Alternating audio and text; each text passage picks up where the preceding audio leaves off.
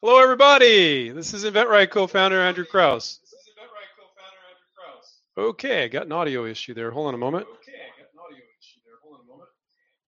I think I'm broadcasting the same feed. Just one moment. Broadcasting the same feed. Just one moment.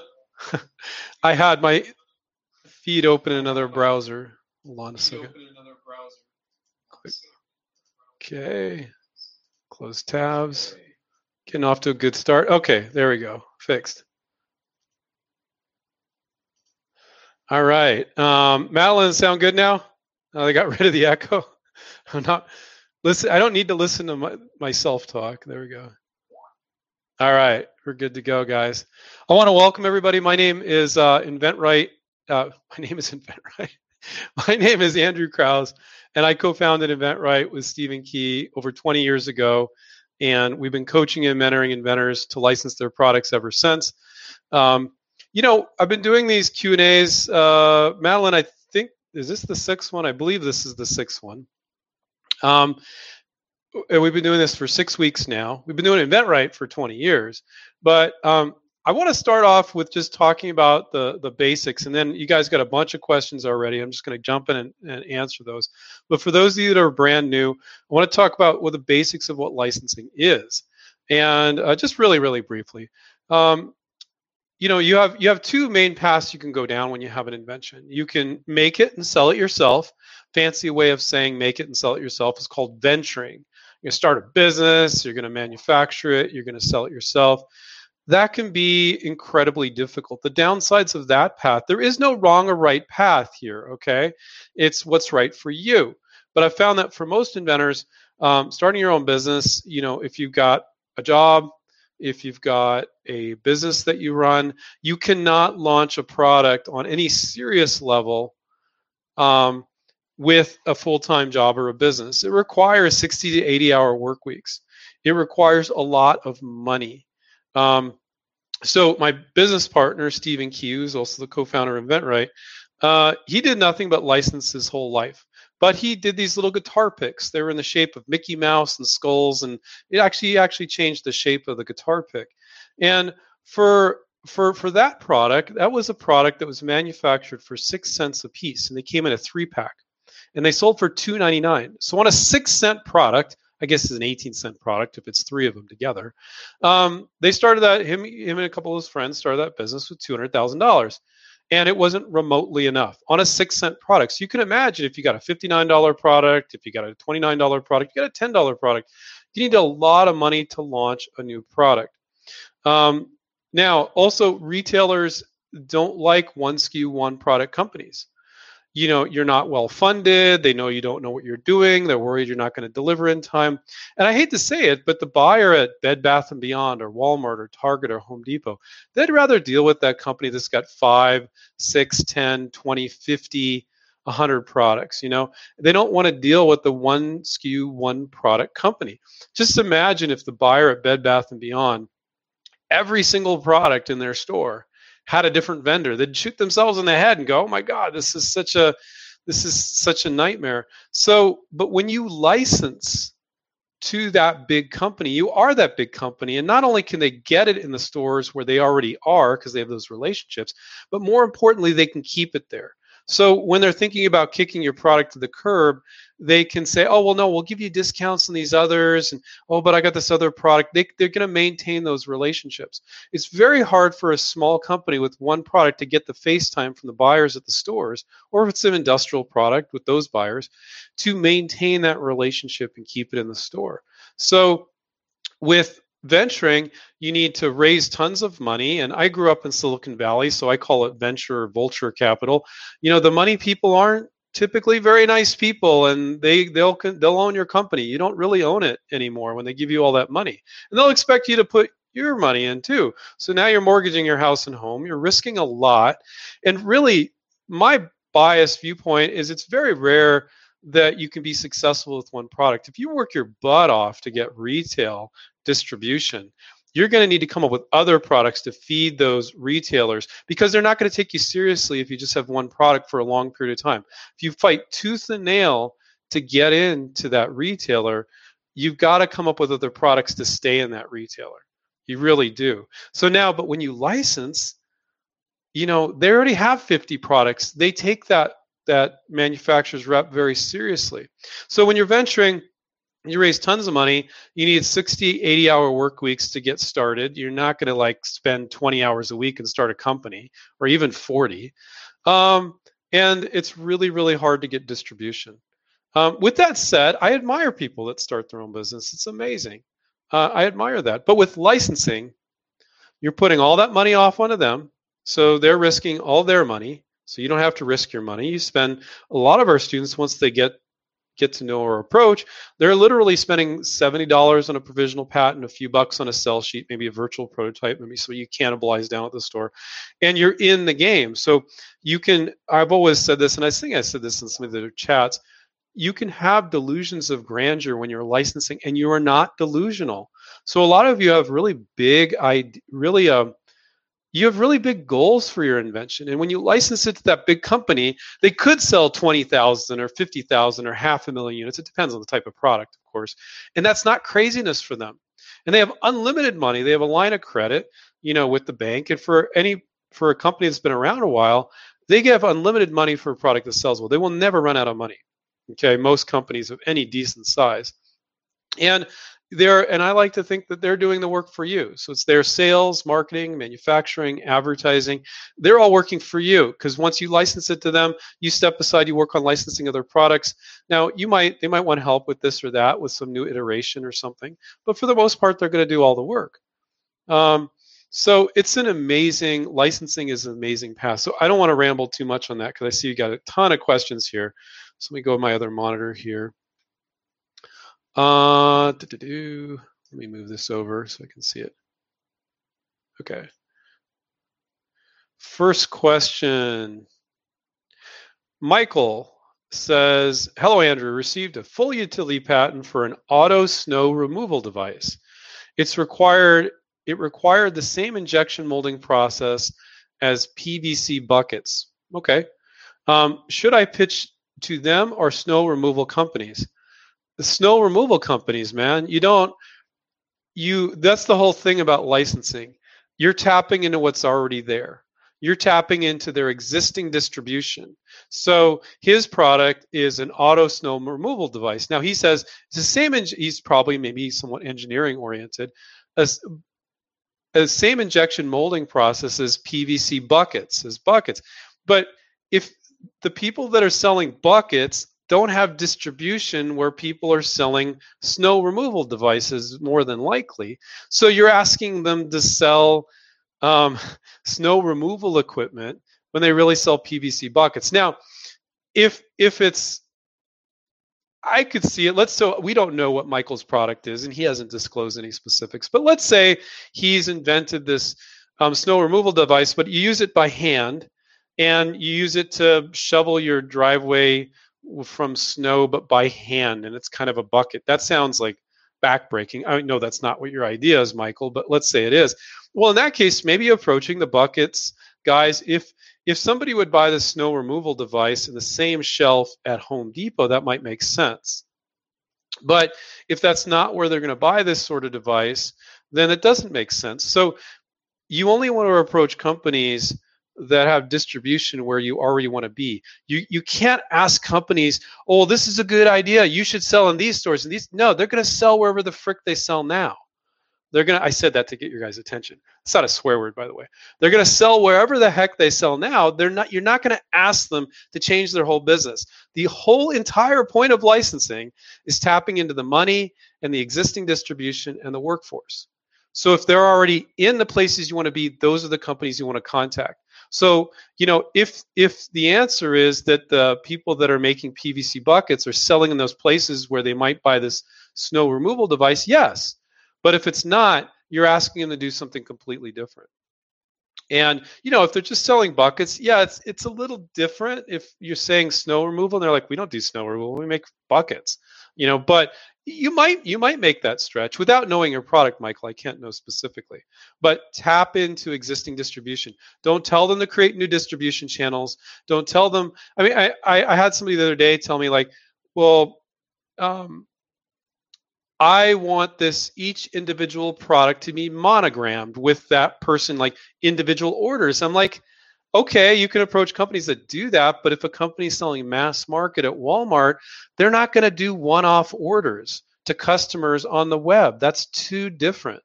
So find companies that have distribution where you want to be.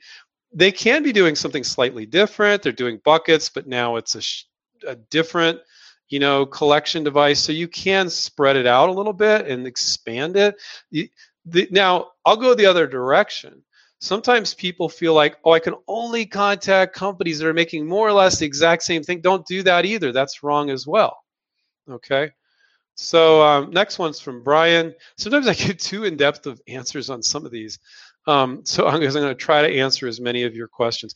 You know i got an email from somebody i forget what he was and I had I only got one, guys, and and he said an email to me and said, um, you know, I'm going to be on the YouTube Q and A, and don't um, don't ignore my questions because these are important questions. I'm like, dude, I can't answer. We get so many questions, I can't answer every single one, and if I'm not if I'm not somewhat specific, though expand enough, then you guys aren't learning. So I only got one. Everybody else has been great, but it's like, dude, I'm not ignoring you. I can't answer every question in an hour.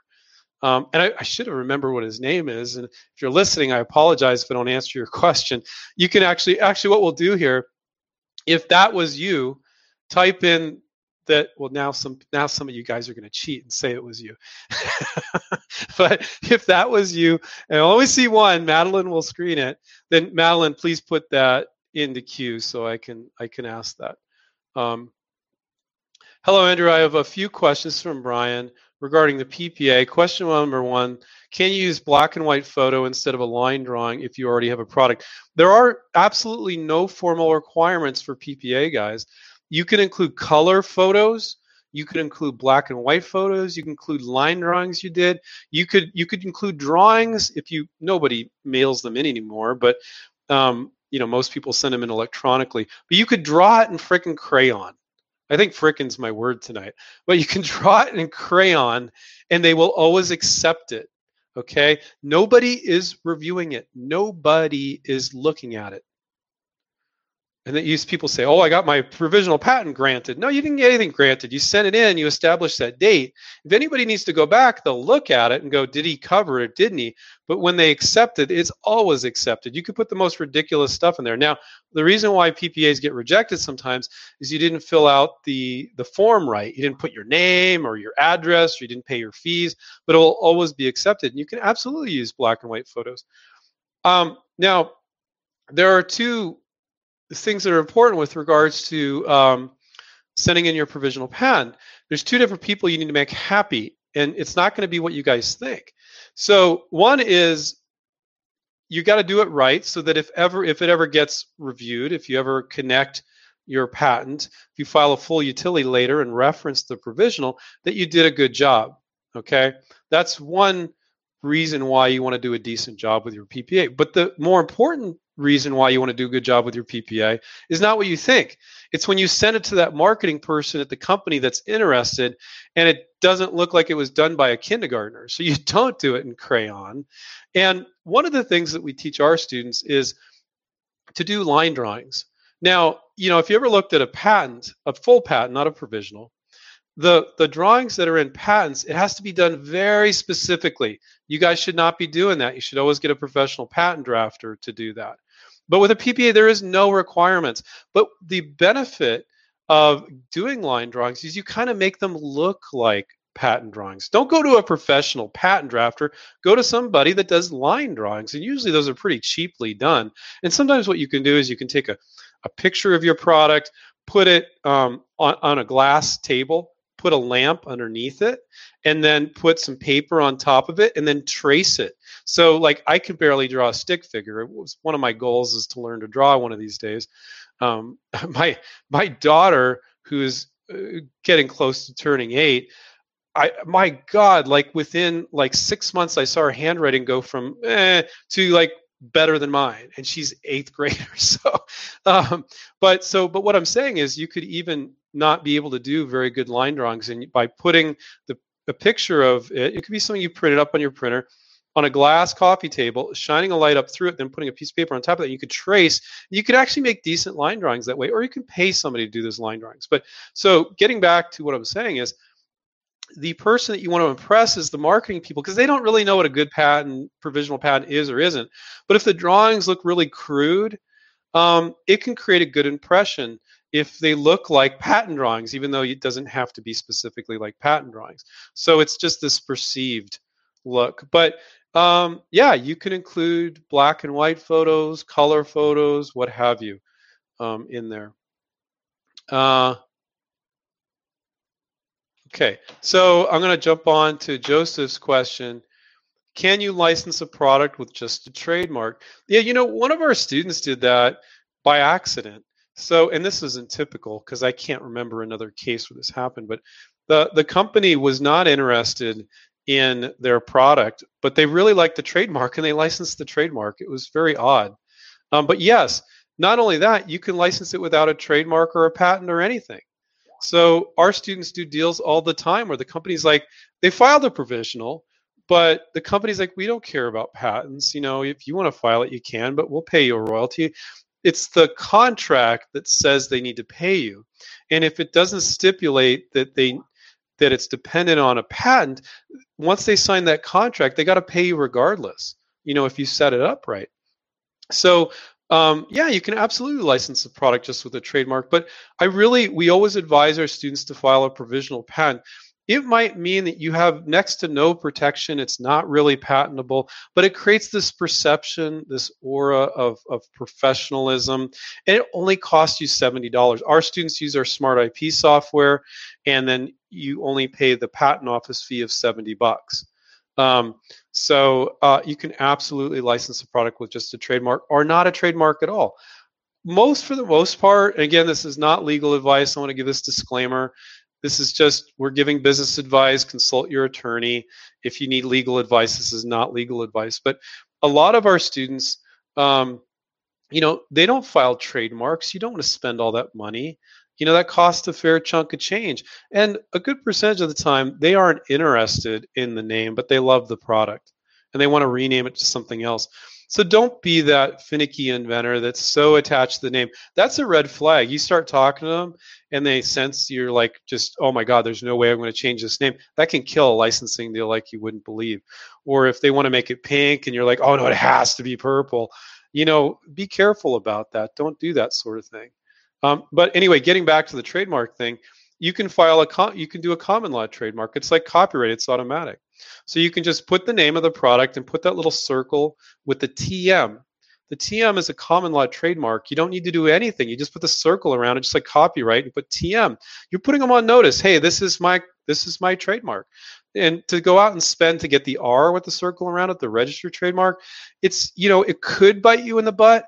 But if every one of our students filed the trademark, most of the time you're going to get bit in the butt by spending that money, and it wasn't money you need to spend. Again, not legal advice, just common sense advice, because a good percentage of the time they don't want the trademark that you're using. They want the product and they want to change the name. Um, so, John is the next one. Um, I'm European and can't do a PPA for my country. I understand PPAs can be done through the US, but does that give enough perceived ownership so that I would actually have anything to negotiate with? Absolutely. We have had students in, I know it sounds impressive, guys. We've had students in over 65 countries in the last 20 years. But, you know, some of those are like, it's some like French Polynesian island, and that's that counts as a country. Um, but I am very proud of that, that we've helped people from all around the world. So, uh, and we tell our students from around the world just file a US provisional patent application. They don't care, it's irrelevant where you're from if you're from Europe or if you're from Kathmandu or if you're from Australia or if you're from Asia, it, there's no discrimination in the US. In some other countries, they make it harder for foreign inventors, but in, in the US, it, there's no difference between an American from California filing a provisional US patent or uh, a European filing it. It offers you the same measure of protection. So it's really a relevant question. Now, what I'll also say is that um, our students do deals with companies from around the world, but the vast majority of the deals that our students do are with U.S. and Canadian companies and European on on the uh, I was as said as a third. Um, it's very rare you're going to be doing a deal with an Asian company. Um, a lot of these countries they they don't really respect intellectual property. A lot of Asian countries. Um, now we I got I had a deal that a comp uh, we had a student he was an Israeli student and he did a deal with a Chinese company that makes toilets for an entire toilet, which is crazy. Like if he just came to me early on, I'm like, this is going to be a tough one, but he did it and we guided him through it. But this Chinese company already had distribution, was selling toilets in Home Depot, which is a major US retailer, John. So, um, and but for the most part, you don't see a lot of Chinese companies with the this gets changing, but it's still not so much. They're usually they're an American company, they're a Canadian company, they're a European company, an Australian company, and they may give getting manufactured in China, but you're licensing to that American, Canadian, European, or Australian company. It doesn't matter where they're getting it made. But my point is that in the U.S. we've got this sense of entrepreneurial uh, nature about us, and and they don't care. They're not asking you for your resume or show us your portfolio. These are two times that I know of. There might have been a few more where any company asks the inventor, What have you done before? Show us your portfolio. I want to know who you are. They don't do that. They just care about what you're showing them right now. You know, so most of our students are licensing to US and Canadian companies and then sometimes European companies.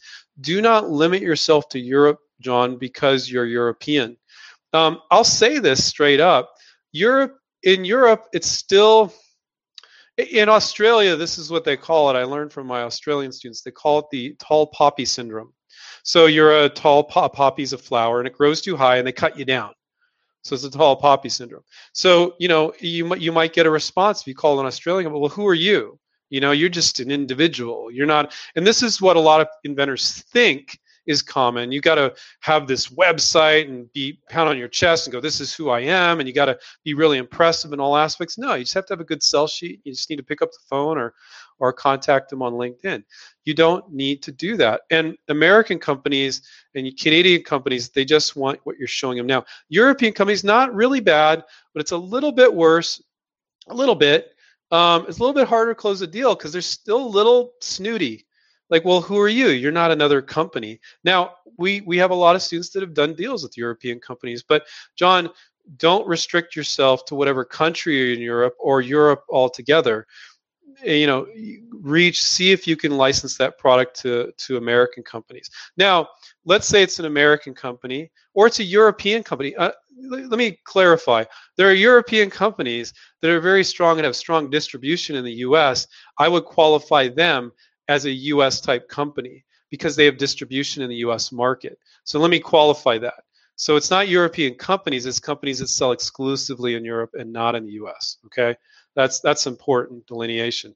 Um, so if you have a U.S. provisional, let's say this this uh, let's say it's a American company, and they sell 80% of their product in the US and 20% in Europe, they probably don't care about European patents. Even they don't want to spend the money on them. They're like, we got great distribution. We don't care. We're not going to spend a bunch of money on European patents. I know that may shock some of you, but it's true. Um, so let's see, what's next?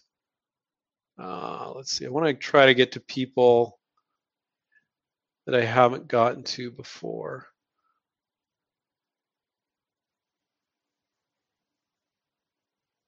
Uh, ben says, for some ideas, I struggle to decide if I should try sending it to DRTV companies or sending it to multiple companies in that industry. Do you have any tips for helping to make that determination? You know, so DRTV is the infomercials guys, you know, the advertisements on TV.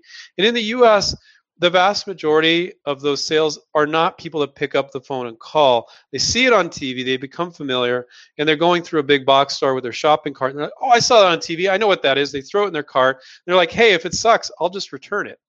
That wasn't like that back in the day. And back in the day, that you'd order from the 800 number and then if you tried to return it they would give you a hard time they make you jump through lots of hoops drtv business has changed a lot Um, so sometimes you have been, um, you'll have a, for a product, you'll be like, oh, this could be a DRTV infomercial product, but it could also be just a product that shows up on the store shelves. It doesn't necessarily require all the illustration on how it works, but it would be good for DRTV. So you'd have a list of DRTV companies and then regular companies. And it, only for DRTV do I suggest this. I would approach the DRTV guys first, one at a time, and then approach the other companies if you're not successful with DRTV. Um, for any other industry besides DRTV, it's like a shotgun blast. You just get it out there to everybody. Do don't do one at a time. You'll drive yourself insane that way. It'll take forever. Because if you have to wait all this time for this one company to get back to you, and then you do one more and one more, you get it out to everybody. Okay. Um, uh, Duran says, "What are good marketing material examples?" Um, I don't have sell sheets like right here that I could hold up. I think we've done some videos with sell sheet reviews. So if you type in sell sheets into our InventRight YouTube channel, Duran, you could probably find some examples of bad sell sheets, good sell sheets. Um, and I think, you know, if you go on our design studio, we do sell sheets for people. You might find some samples there as well. So if you go to inventright.com, then you go to our design studio. Um, okay, Todd says, my PPA will expire in two months. I have improvements for it that make it operate differently with other parts. Can I add these different operations into the PPA? How different before the new PPA? So I'm going to save you guys some time, and patent attorneys probably won't like that I'm saying this, but patent attorneys aren't always truthful with you. I get inventors that um, the good ones are. There's good patent attorneys. There's actually a list of inventor-friendly patent attorneys on InventRight, um, but they're not always truthful with you. And this is what happens. People worry. They file a provisional, and they haven't made any public disclosure. It's about public disclosure. So if you haven't put it up on a website, haven't sold it at a swap meet, whatever, most inventors haven't shown it to anybody. And if you've privately showed it to potential licensees, it's not considered public disclosure.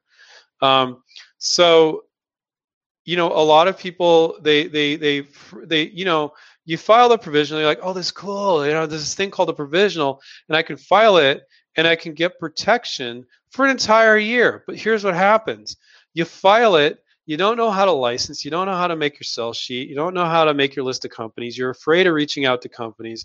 You're afraid of so many things. And then your year runs out. But here's what happens. So it's exactly where you are, Todd. Two months before it runs out, you go to an attorney, and they're like, "Well, if you want to preserve your um, your your filing right, if you want to preserve, how do they say it normally? I forget. I, I'm drawing a blank there. But if you want to preserve your your filing rights, they give you the impression that if you don't file a full utility, you'll, you'll lose your rights. And that's not true. Now, you'll lose the right to that date from 10 months ago when you filed the provisional, but you could take that exact same provisional, Todd, file it today, and you'll get a year from today. So every time you file a provisional, it's separate. They're not connected in any way.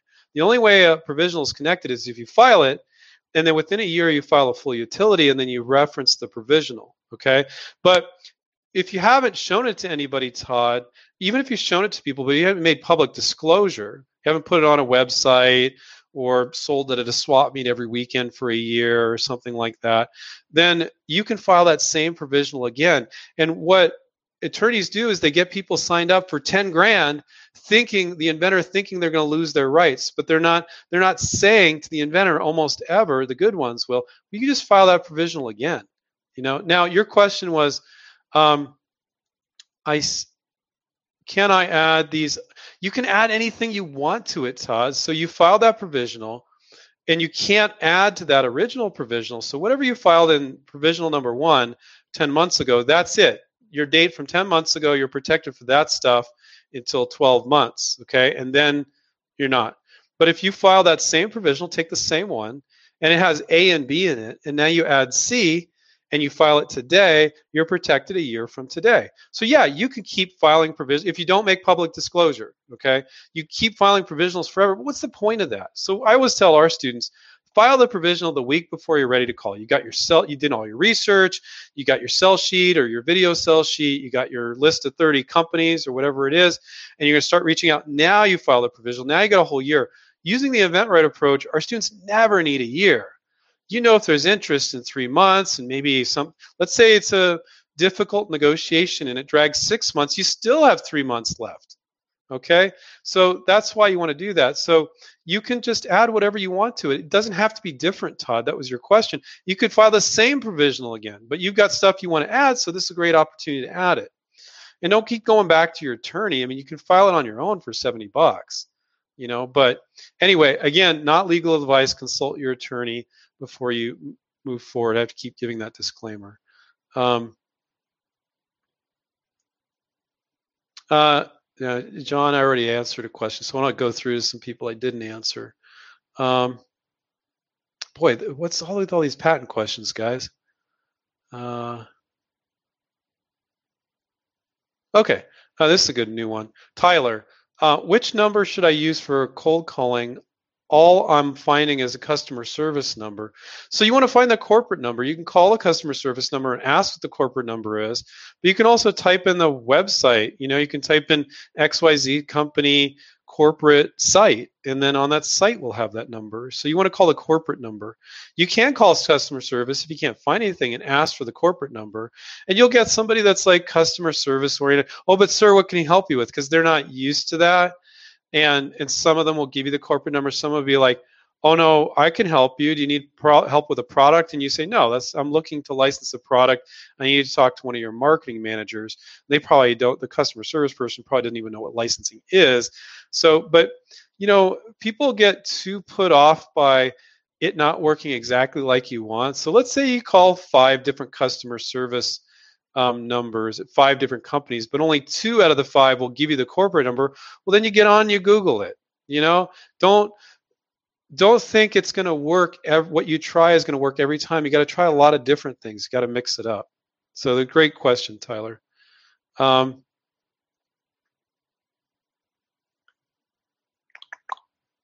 Okay, so, Samus says how to prepare and change presenting during COVID 19 with the economic downturn, how will it change product cycle and accepting product ideas? Okay, well, all I can speak to that is I can speak to what our students are experiencing right today. I can't predict what's going to happen a month from now, three months from now, six months from now. What we're finding, and you guys will be surprised by this, is we're finding our students are able to get into companies easier right now. Not every company, some companies are in some sort of crisis mode, especially smaller companies, but um, people are working these these are marketing managers okay? These aren't people that work on cars for a living and they're sitting at home twiddling their thumbs. They're they're marketing managers they're white collar they're working from home and we're finding they're more responsive to email and more responsive on linkedin not less. And i think they're checking their email more. They're not an endless t- waste of time meetings. Maybe some of their meetings are productive of course but maybe some of them are wasted time. And they're paying more attention. And um, so we're finding that our students are able to get a company, hold of companies more. Also, we're not finding that the deals that our negotiation coach has with our students, Paul is our negotiation coach, that they're falling off.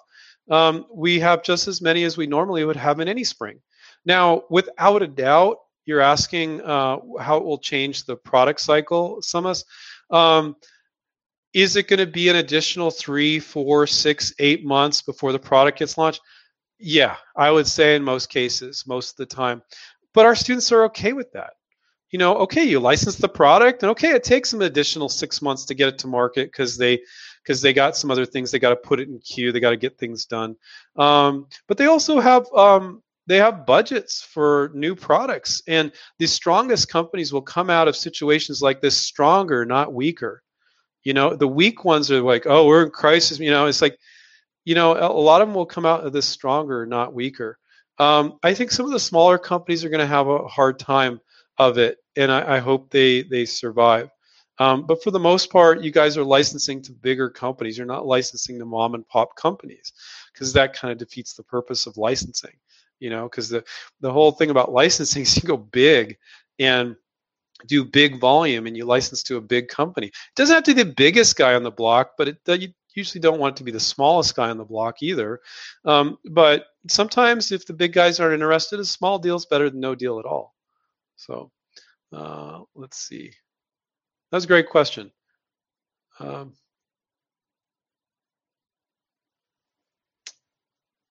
let's see.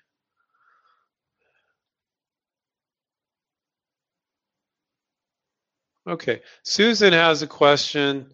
I have patents on a product to contain germs. I want to license it.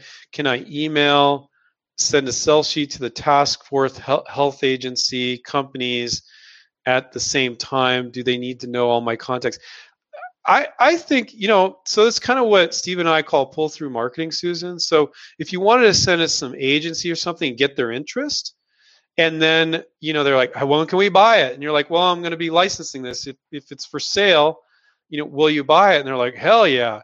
You know so it would in your case it would make sense to reach out to some agencies see if you can get some interest and but that that wouldn't be my first thing but in addition to reaching out to companies then you can say to the companies look this and this agency is showing interest. Um, now with regards to that we had a couple students that were you know they're working on a project and they just wanted to dump what they were working on. I want to do a covid product now. And it's like you got to realize guys that the the it takes a company after you license it uh, you know three three months to a year to launch the product you know and then you get paid your royalties quarterly every three months. So don't think you can approach a company and like two weeks from now they're selling it because this is so urgent. You know you've seen the ability of companies just to keep up what makes you think they can launch a product that quick? I've had some inventors on a similar note related note. Um, tell me they showed a product to a company and then three weeks later they saw it on the market and they think they stole it. I'm like what are you thinking like what company can launch a product in three weeks? That i guarantee you that company did not steal your idea if you only showed it to them three weeks ago. Um, and it's the same thing. Do not expect them susan to launch this. But on that note people are going to be concerned about germs and staying healthy and these types of viruses for a long time to come. So don't think of it as a get rich quick scheme. Think of it as a long term play. Um, and that's fine okay but don't think you're going to make a million dollars overnight and they're going to be selling the product in two weeks. That's unreal. I've talked to a few students to, to get them more real about that. Um, uh, renee says if you get interest in a product after your provisional is expired should you refile the ppa or initiate a non-provisional to keep it protected? So you know privately with the american invents act many many years ago um, privately showing your product for license is not considered public disclosure. So, and again, patent attorneys don't tell you this, guys. Yeah, you're going to lose the original date from your original provisional, but you could file a new provisional and you'll get protection from that date. Again, if you make public disclosure, you're toast. And a public disclosure is putting it up, not an unlisted YouTube video, but a public YouTube video, selling it at a swap meet or anything like that. That is considered public disclosure. But if you privately showed it to five companies or 10 companies, you could you could file that provisional patent. And that in most cases is what makes sense for most of our students. Now, if it's a, a particularly um, difficult, so that could bite you in the butt in 20 years it hasn't bit one of our students in the butt but it could. So where could it bite you in the butt? Well with a really really um, really difficult industry where they will try to figure out a way around you which there really aren't many but the packaging industry is one of those. There's a there's a lot of money to be made in packaging. Packaging is like a, a toothpaste tube. A package of product goes in where they're selling like bazillions of units. Not literally but you get the idea.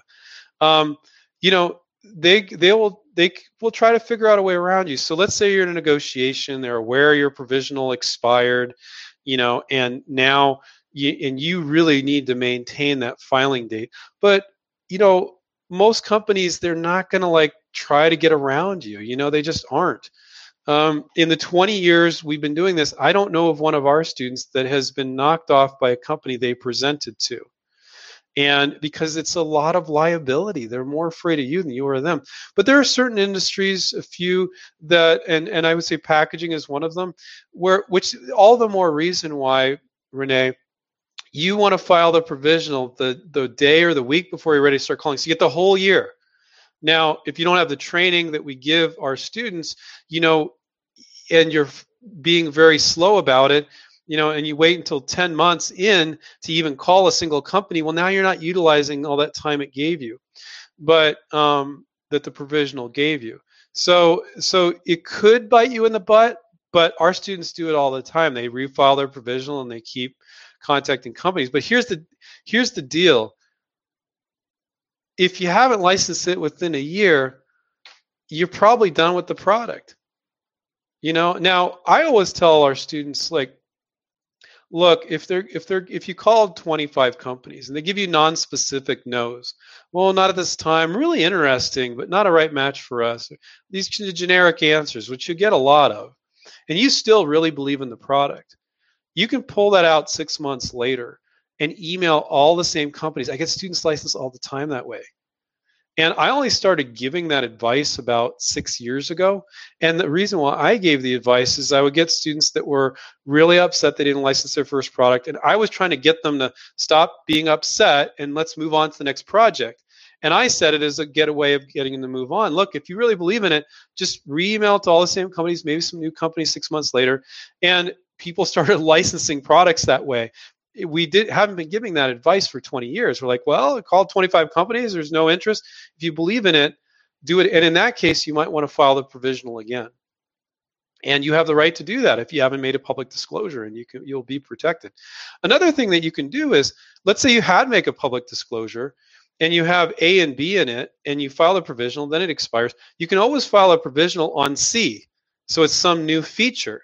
So you can't protect what's been publicly disclosed for over a year, but you could protect some new feature. And they don't know what you have in your provisional or not. So you're showing them the whole product and you're saying legally patent pending. You don't have to say provisional patent pending. And they're showing interest. You're getting them wrapped up in it. You're talking about it. You're not going to show your provisional patent first thing. Hell no. You show that later. And and most companies aren't intellectual uh, aren't patent obsessed. Some are, it ranges from we could care less about patents to we we're, we're only going to pay you royalties if you get these certain claims. That's few and far between, but it does happen. To the ones that are in between, ah, we want the window dressing. We know patents aren't the be all end all of protection, but we want to be able to say patented or patent pending. So thank you, Susan. Great question. Oh, no, that wasn't from Susan. That was from Renee. Sorry, gave Susan credit there. Um, your question was good too, Susan. um, we got about 17 minutes left. Um, should I wait? Uh, push, well, that's interesting. One of our students has a product called Push and Hang, um, and that's their handle, Push and Hang. Andrew, should I rush out to file a PPA or should I wait until you're or a little farther along as a year goes by rather quickly during your product development? Well, yeah, don't rush out to file the PPA. Now, again, consult your patent attorney for legal advice. This is not legal advice. So, what could happen there? So, there's the could haves, and then there's the reality, what I've seen over 20 years of doing this. Um, so, people want to get, I came up with this idea, I want to protect it from this date. But, you know, being practical, so you don't need to spend the 10 grand on the patent you know, you could wait and you could go, okay, I'm going to get my sell sheet together. I'm going to get my list of companies together. And then I'm going to file a provisional the week before I'm ready to start calling.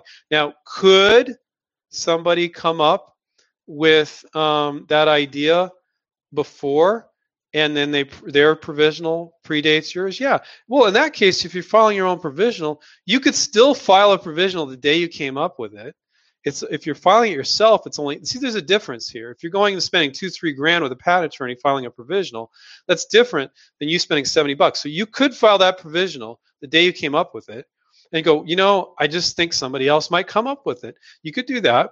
And then eight months later, 10 months later, you're like, oh, I'm finally ready to start calling, and I'll file another provisional today. Now they're each separate. They each give you a year from the date you file them. They're not connected in any way. Provisionals don't work that way. So if you really wanted to be conservative, I wouldn't say it's conservative. To me, I would say it's a waste of money because it's so unlikely somebody else will come up with it. But if you're paranoid about it, which if that if seventy dollars and making the effort to do that, I think that's a good thing to do. Um, So you could, you could still file a provisional day you came up with it, file another one again, so that will extend your date out because eventually that that provisional is going to run out. That first one, that's a year. But what's the point of filing provisionals if you're not going to contact companies because you don't know how? I know you probably haven't heard a lot of people say that, but what's the point? It's just it's just oh, I feel good about myself, but then you know, and then some attorney takes advantage of you and charges you 10 grand because they're like, you know, you're going to lose your filing date.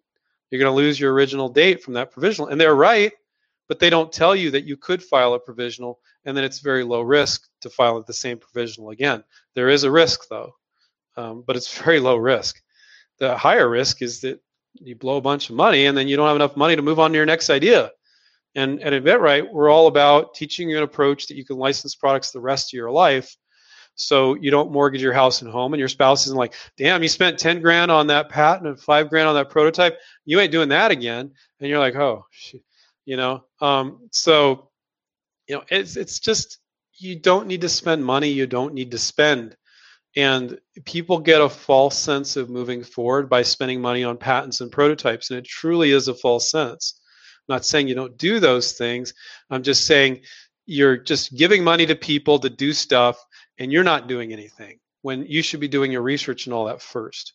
So that's why huge numbers of patents. I've heard up to 80% of patents are weak to garbage because everybody just runs out and files a patent. They haven't thought it through. You know, and they, and most people they file patents, they never really make any serious effort. They call one or two companies or none. And they think somebody's going to call them, see their patent, and go, "That's a great idea. I want to license that from you." Oh my God, no, ain't going to ever happen. Um, or they want to put their product on some website where inventors list their products and think some inventor is, some company is going to go see your product and go oh i want to buy that. You got to reach out to the companies. You got to do that. Um, yeah nicole says i like her thinking. I have a new product idea that's pretty simple. Can i just make a drawing patent it and try to license it without some big expensive expensive prototype project? Absolutely you can nicole. Now i'm not saying that works for every product. You said it's pretty simple. My guess is you can. So you know what i you know i sound like a broken record here but you're not selling your patent or your prototype. You're selling the benefit of your idea. So with a sell sheet or a video sell sheet you can illustrate the benefit of your idea and get a fish on the hook a company interested in your project. And you can cite similar products and go, well, I just changed this or changed that. And they're like, oh, yeah, that's pretty simple. We can do that. So why'd you go out and spend five grand on a prototype when it wasn't necessary? Now there are instances where it is necessary, and they'd be like, how did that even work? And you, you would need to make some sort of prototype to make it work. Maybe it's duct taped together. Maybe you need to pay somebody to engineer it. But a vast majority of our students, you don't need to make a big expensive prototype in order to license it. And it's just uh, the excuses that people make is I don't have money for a patent, so I can't move forward. I can't license my product, and I don't have money for a prototype, so I can't do this. And we get rid of all that. So you can file a $70 provisional patent, patent problem solved. You can show the benefits of your idea in a marketing piece, prototype problem solved. Companies aren't going to yell at you, oh, you don't have a working production prototype. Well, why you waste my time? Take a hike. They don't do that, guys. We don't get companies saying that, you know. And and even if they're like a little frustrated, if they were that you didn't have it all figured out, you you now you got a fish on the hook. So now maybe if it's that type of project, we need to pay a five hundred, a thousand dollars or something to some prototype or go, hey, can you can you figure this out and then go back to them? But at least you got interest. If you don't know there's any interest, why would you spend that money? Again, when I say these things, it's not a golden rule for every project. It's not always the same, but as a general rule that we found works, keeps your risk down, and still works. We don't want we don't teach our students to be so cheap that it will ever hurt themselves. Never. No. But but don't spend money just to spend money. It's not doesn't make sense. Um, Okay, John says, I'm really interested in the product scout concept. Could you please tell me your top advice for getting started, finding people with great ideas now during the pandemic? Oh, okay. So John isn't talking about, well, so here's the deal, John. I've never met a single inventor that had an invention promotion company license a product, I'm talking about my personal experience, but we get calls from inventors every single day. It, I got used to it. Really bothered me at the beginning. That have been taken for 10 or 12 grand. Company did nothing for them. They said, "Oh, we we have the contacts. We can sell this," and there was no evidence that they'd done much of anything. But the contract said we need to submit your idea to industry, doing air quotes right now. So literally, if they made 15 minutes worth of calls in some lame ass way, they would have met their contractual obligation to the inventor.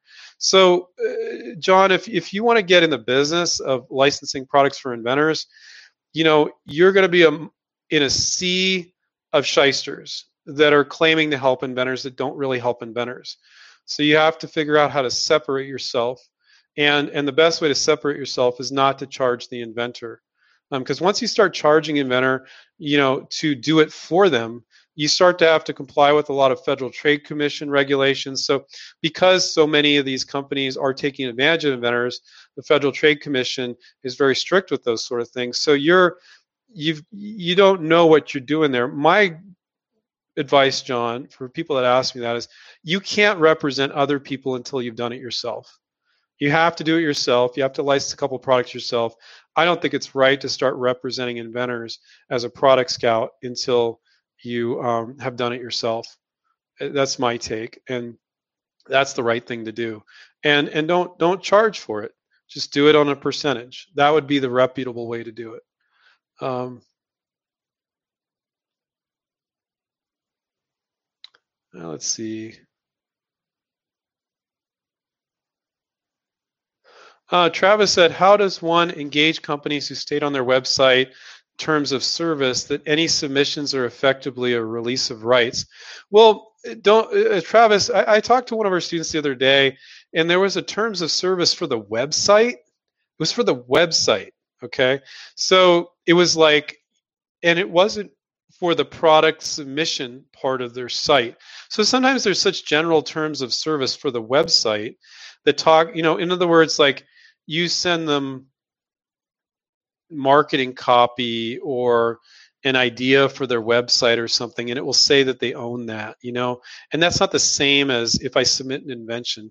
So if their terms of of, of if their invention submission terms the terms to submit the invention says that they own your product you know move on to the next company. That's not common. You will see that once in a while which is the reason why if you have a submission page on a company's site, read through the submission agreement. And I get students sometimes they're like, you know, it's so blatant. It's like we'll own anything you send us in perpetuity, forever, royalty free. And the student asked me, like, what do you think, Andrew? I'm like, it's pretty clear. They're saying they're going to own whatever you send them. Um, so it is what it is. Don't get now one of the reasons why inventors get too obsessed and upset about that is because you don't know how to make your list. You don't know how to make a nice big list of, of 10, 15, 20, 30 companies. And you're focusing on just like two or three companies and you're upset that their terms of service or something, something like that. But if you realize you had a lot more companies, you wouldn't be so upset and you move on to the other ones. Okay. So um, that's my advice there. Uh, what do we got? We got seven minutes left. Um,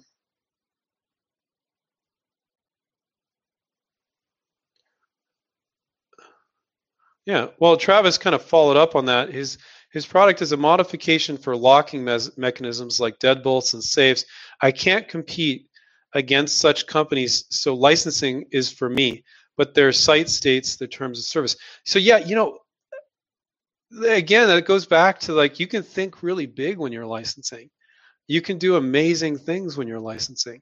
So you can like if you what he's recognizing, he must be maybe he's a, a um, locksmith or something. He's recognizing I can't compete with the likes of uh, was it Kwikset or Schlage or whatever. God, I you know, and it is a little bit crazy to think if some inventors think they can do that with their one product company, compete with the likes of Schlage. Good luck. You know, now I, I don't want to feel like I'm, I don't want you guys to feel like I'm beating up people that start their own companies. I admire that like you wouldn't believe, but it's not practical for most inventors, and it, you can literally go broke trying to do it. So I agree with you, Travis, in that area. Licensing is the way to go. Now there might be um, certain locksmith type products um, that are more nichey and you can license to a smaller company or you could start your own company but if it's a modification for a locking mes- mechanism for deadbolts and safes you know there's there's you'll notice that there are certain companies that dominate um, those that industry and you're probably going to want to license to one of them so um, i don't know uh, uh, Madeline, I'm not sure if that person that had sent me that email saying, stop ignoring my questions. And I'm like, I can't answer everybody's question. Um, they it was only one person. You guys have been great. You've been saying great things about me helping out. I don't, I don't know if that a person's attending tonight, but if I missed it, okay. Madeline said I didn't hear from them. So maybe they're not on the night. Um, I, I want to answer as many as I can. Um, let's see if there's a few more here. I talked about this last time, but it's so important. You know, maybe, so maybe some of you weren't here last time. Um, Mike says, "What is the average percentage range for a licensing deal with a major manufacturer? How can you tell what performance levels are real?" Well, I answered the percentage range, and I'll just keep it brief because I did this last time, guys. You can go back and watch my other other Q and A for more details. But it's not just the percentage; it's the royalty rate, it's the price of the product, and it's the volume being sold. So people oh, we oh only five percent or only ten percent or something, but it all depends on what they can do. So is it a 99 cent product? Is it a $500 product? Are they going to sell half a million units? Are they going to sell a thousand units? You need to interview the company as to what they can do. But Mike, for a consumer product, our students do industrial, consumer, all types of products. For a consumer product, a 5% is the most common but and I've seen students deal as much as the equivalent of a 25% deal and as little as um, one and a half percent. Um, but again, you know, hey, if you do one and a half percent deal and they're selling eight million units a year and it's a fifty dollar product, you do the math. You know, you could do the math and you could see. So it all depends. Um, how can you tell what performance levels are real? Um, so you know you're going to hold you're going to interview the company about what they can do and you're going to hold them to it in the contract that's the best way i can answer that um, and it's it's uh that that is something we don't let our students handle themselves we our negotiation coach helps them with that because that gets a little dicey on those those those conversations um, and you need to know how to handle it companies get upset with us all the time guys and then we stated a certain way and they're like okay let me think on that and they come back well okay but this it happens all the time. So that's a negotiation. It's a bit of a debate, and um, but it works. Um, Arthur, I think we'll make this the last question. Let's say I have I have an idea for a smartphone function, for example, um, as i.e. a screenshot. How would I convey the idea to a smartphone company without having any coding experience? I, have talked about this on prior calls, guys. Um, well, first off, I don't like, I don't, so this is a good example, okay? So I'm not saying you don't work on that project, Arthur, but I don't like a lot of things about that idea. Not the idea, but the, the metrics, if you want to call it that. So how many smartphone companies do you have? How many operating systems do you have? So you have um, Android and you have Apple, maybe one or two like insignificant others, okay? So um, the question is, could those two does it have to be a key feature of those operating systems or could it be an app could be an extra app that you add onto your phone. So now if it's only for these two companies that sucks man. Like i wouldn't even bother working on a project where you only have two potential licensees. Why? You have other projects you can work on. You have 20 or 30 chances for success. Here you have two. You're to do a ton of work spend a bunch of money and you have two chances. Now if it could be an app now you got a whole bunch of companies that sell apps and they could sell this new smartphone function. The question is, will the operating system let it do that? But getting back to the software, I don't recommend rookie inventors work on software ideas if you have no coding or background experience in software. Um, because the software geeks look at you and go, well, that that's great, guy, but that's going to take six guys in a room a year to program, and you can't talk intelligently. And the software geeks are a little um, skeptical of people with ideas it's particular thing that now if you have a software background and to be a programmer and you could talk intelligently about the backend database and this and that then i see i think that's perfectly acceptable to work on software ideas but a lot of you you, you all of you, most of you have smartphones and you have ideas, and I get that, but you're going to be a lot better off working on a dog toy or medical product or an automotive product or a gardening product or God knows pretty much anything else besides an app. Um, because everybody and their grandmother has an app idea, and the software geeks want more than an idea. And and I don't say that about other categories because it's not true of other categories, but it is true of software. And you do a lot more, and you do some development, and you spend some money. And and our approach in InventRight like why take all that risk? So Arthur, I'm not saying you don't work on that idea, but um, it, it has a lot of downsides, especially if it's only for Apple and Google with Android or or the Apple operating system. Forget that. Um, people will say, "Well, I got this idea and I want to sell it to Google," and I'm like, "Okay." You know, but then you, but sometimes you look at these ideas and you recognize it could be way, it could be a lot of other companies other than Google. That happens all the time. Inventors don't know how to make their list of companies. Um, uh, Paula will end on this one because we're about one minute over, but I'm not going to be that particular. Uh, Paula says, What's the easiest way to begin the patent process with little money to start? Um, well, Paula, don't begin the patent process if you don't know how to license. It's not the first thing ever. It's never, ever the first thing you do. Again, not legal advice. Contact your attorney if you want legal advice. You study the marketplace. You look at all the other products in that space. If you still think it makes sense, then you then you make your sell sheet or your video sell sheet, your marketing piece. You're going to send to companies, so you don't have to be a salesperson. And then you make your list of. There's a lot more to it than just this, guys, but these are the basics. Then you make your list of companies, and then you file your provisional patent for seventy dollars. Um, you know, and we give our students software to do that, and you don't go out and spend three grand. So. Um, the question is: Is you are you there, Paula? Most inventors aren't. Most inventors don't have their list of companies. Most inventors don't know if they want to license or start a business themselves. So hopefully, um, for most of you listening, licensing is the better path. It's the safer path.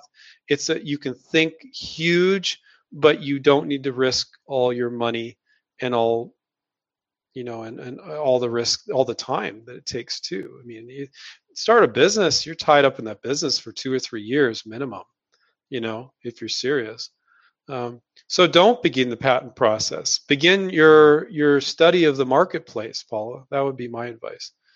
Um, I want to thank Madeline for helping out with the with the questions. Um, really appreciate that, Madeline. You did a great job. Uh, so okay, so we're gonna do this again. We're gonna do it next Wednesday, same time, same place.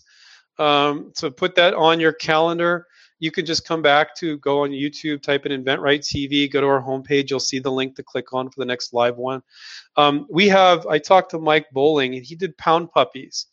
And it made insane amounts of money, insane back in the 80s. I'm 50, going on 51. Um, I remember pound puppies. Before that was Cabbage Patch and dolls, and I worked in a toy store at the time. Uh, and I remember Pound Puppies. So it was really cool to talk to Mike today and he's going to talk about um, his products, but he's going to have some lessons in there about. Um, this is tomorrow night. It's free for the public, guys. We're doing this during the virus epidemic or what have you. Um, he's going to talk about how creating relationships with companies served individuals in companies is so important. And I'll leave you with this. When you reach out to 30 companies, 25 companies, it's not just about licensing that one product it's your opportunity and your reason to establish a relationship with people so that when they aren't interested in that product, oh, no problem. Are you open to more? Oh, yeah. Now you're back in there with another product. So that's a very rudimentary reason why it's very important to establish relationships when licensing. Mike's going to go into a lot more detail. So Stephen, our other co-founder, is going to be on tomorrow night. Um, what what time is that, Madeline? I think it's. Uh, let me take a look real quick. I think it's at five. Pacific. Yeah, five to six Pacific. So five Pacific, six Mountain, seven Central. I feel like I'm on a TV station. eight Eastern. So that's tomorrow night. Um, Madeline will put the link in. Uh, yeah, same time as today, but tomorrow. You need to register for that though. That's not on YouTube. So Madeline will put the link in the chat She already did. I see it's a few up there. So I'll give you a second. I'm not going to ramble anymore. But if you want to register for that and you're not registered for it, click the link in the chat right now because I think when we go not live, it takes a while for it to encode and then the recording to go up and then you can see the chat but i don't think you can go back and click on it so i'm just going to give you two seconds to do that right now um, and I, you know I'll, I'll, just i'll say this in closing for give you guys a second to click on that link if you want to attend tomorrow night i think we have we almost have a thousand people registered for that it's pretty cool um, and uh, what, what i'm going to say is is one thing that I've, I've, I've noticed over the past 20 years is probably for 98% of you, you just started coming up with ideas one day. You didn't say, I'm going to be an inventor. You know, you just started coming up with ideas that just hit you one day, whether it was when you were a kid or whether it was, you know, a year ago. Um, it's part of who you are. And, and people really enjoy coming up with ideas. But, and some people, that's all they'll ever do they'll just come up with ideas and they like dreaming about it and daydreaming about it. And that's fine. There's nothing wrong with that. But then a small percentage of you, I would say all of you, the fact that you're listening to this, the inventor that just wants to come up with ideas wouldn't listen to me ramble on all this boring business stuff that you need to know to license. So I would say that you guys are in the group, a very small group of people that come up with ideas that really want to work on them. So what I was going to say is that there's a point, and some of you might be there, some of you might not be there.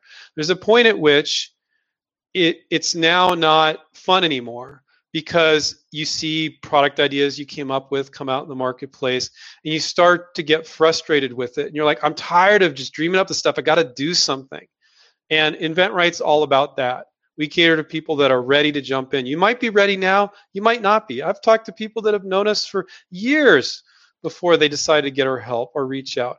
But if you don't get help from us, get help from somebody that really knows what they're talking about. And and uh, we do a lot of free education. Watch our YouTube show, do our free webinars, do a lot of free education. We do we do coaching. We do a lot more than just educating. We hold your hand through it all. Um, so if you're interested, you can go on InventRight and check it out. So I remind everybody, take care, keep inventing, and we'll catch up with you next time. See ya. Bye.